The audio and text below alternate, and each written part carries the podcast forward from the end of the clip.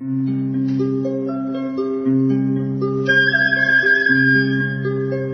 رادیو کودکان دنیا خوش آمدید.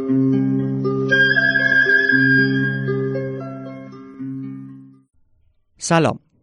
مدت هاست که دیگه توجه به رشد و تکامل کودکان خردسال از لحظه تولد آغاز نمیشه.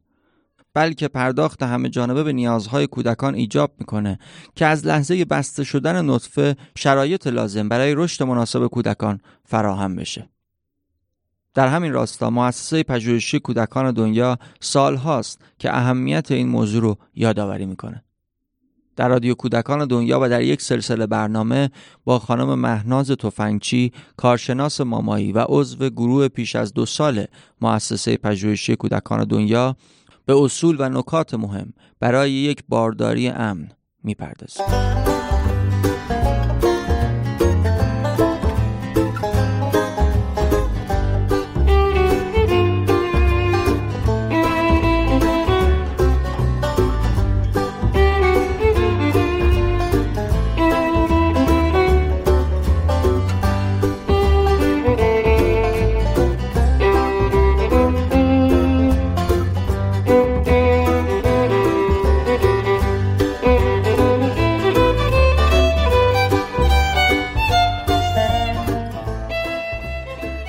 سلام و عرض ادب خدمت دوستان عزیزم مادران آینده این مرز و بوم. امیدوارم حالتون خوب باشه.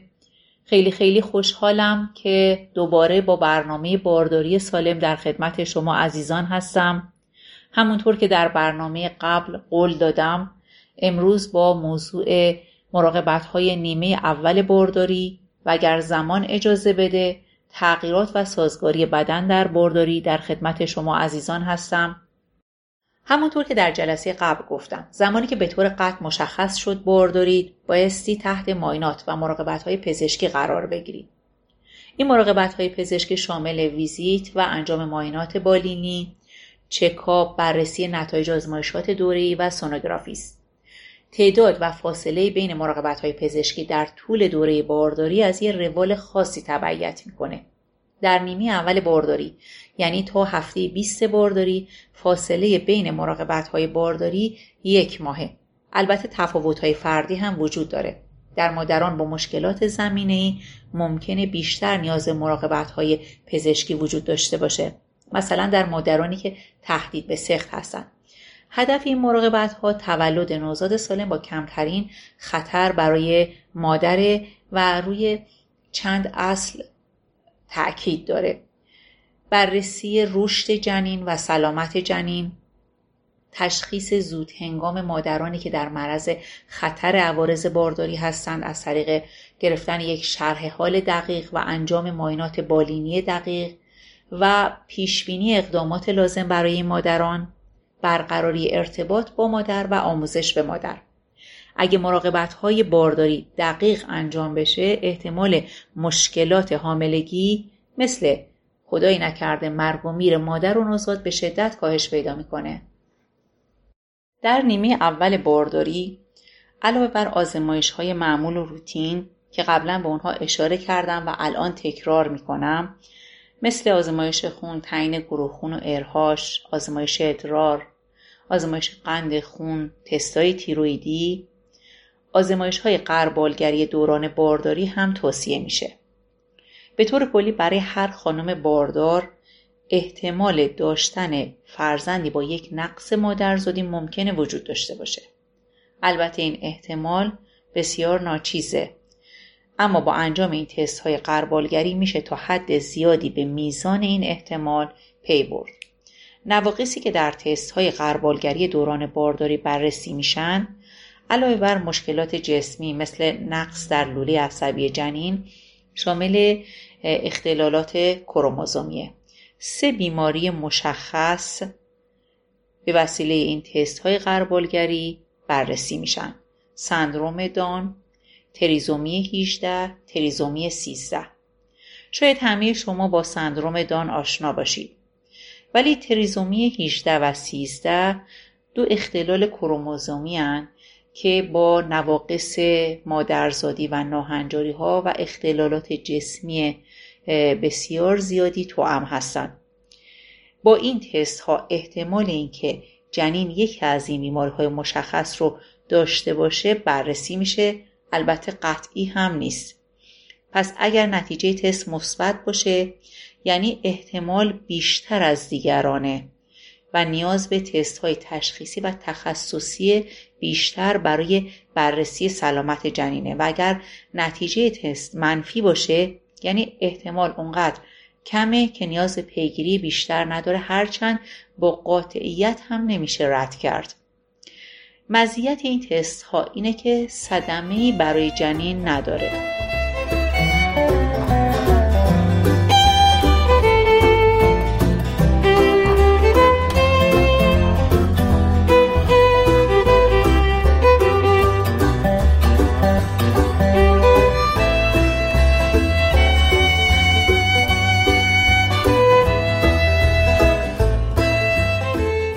تست های قربالگری در دو مرحله انجام میشه.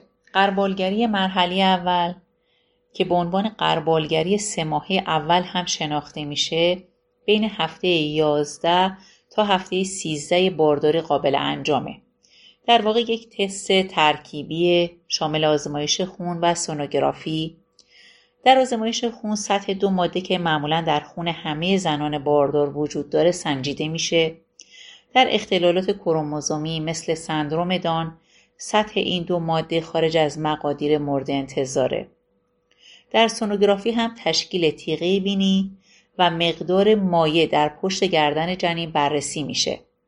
اگر تیغه بینی جنین تشکیل نشده باشه و یا مقدار مایع در پشت گردن جنین تمایل به افزایش داشته باشه مطرح کننده اختلالات کروموزومی مثل سندروم دانه مجموع نتایج سونوگرافی.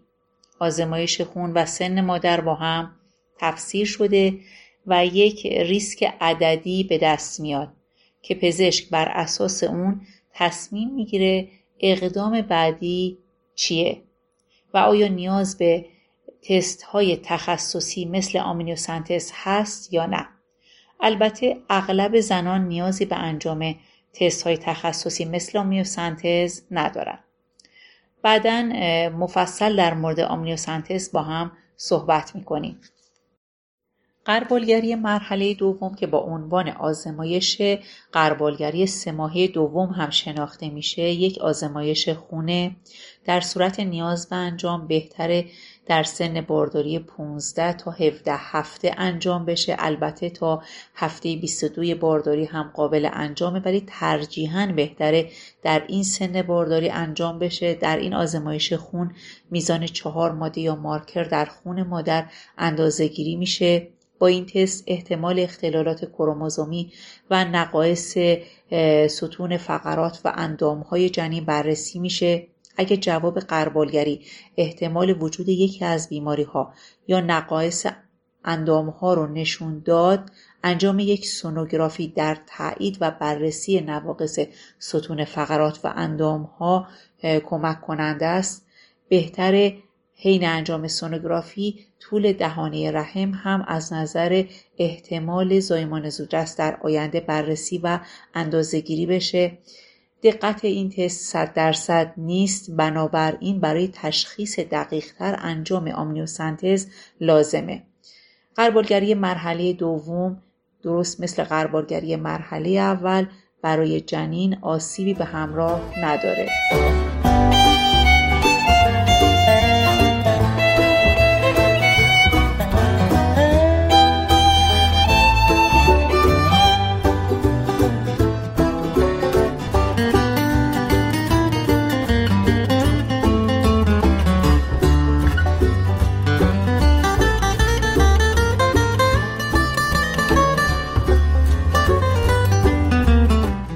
چند بار به آمینوسنتز اشاره کردم همینجا لازمه یه توضیحی بدم آمینوسنتز یه روش تشخیصیه که پزشک تحت سونوگرافی با یه سوزن بلند و نازک مقداری از مایعی که جنین رو احاطه کرده و حاوی سلول ها و پروتئین های مختلف جمعآوری می‌کنه و از نظر ناهنجاری ها و اختلالات کروموزومی بررسی می‌کنه.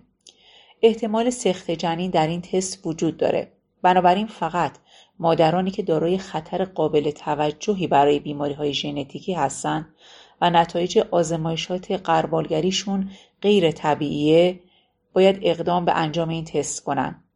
زمان انجام تست بعد از 15 هفته بارداریه و دقت این تست بالاست حدود 99.4 دهم درصد ذکر شده.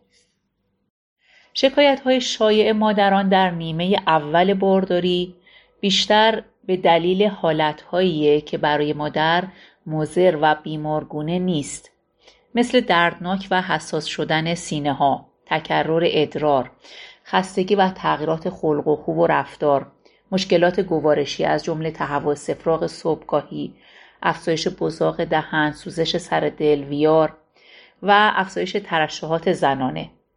این حالتها به علت سازگاری بدن با بارداریه.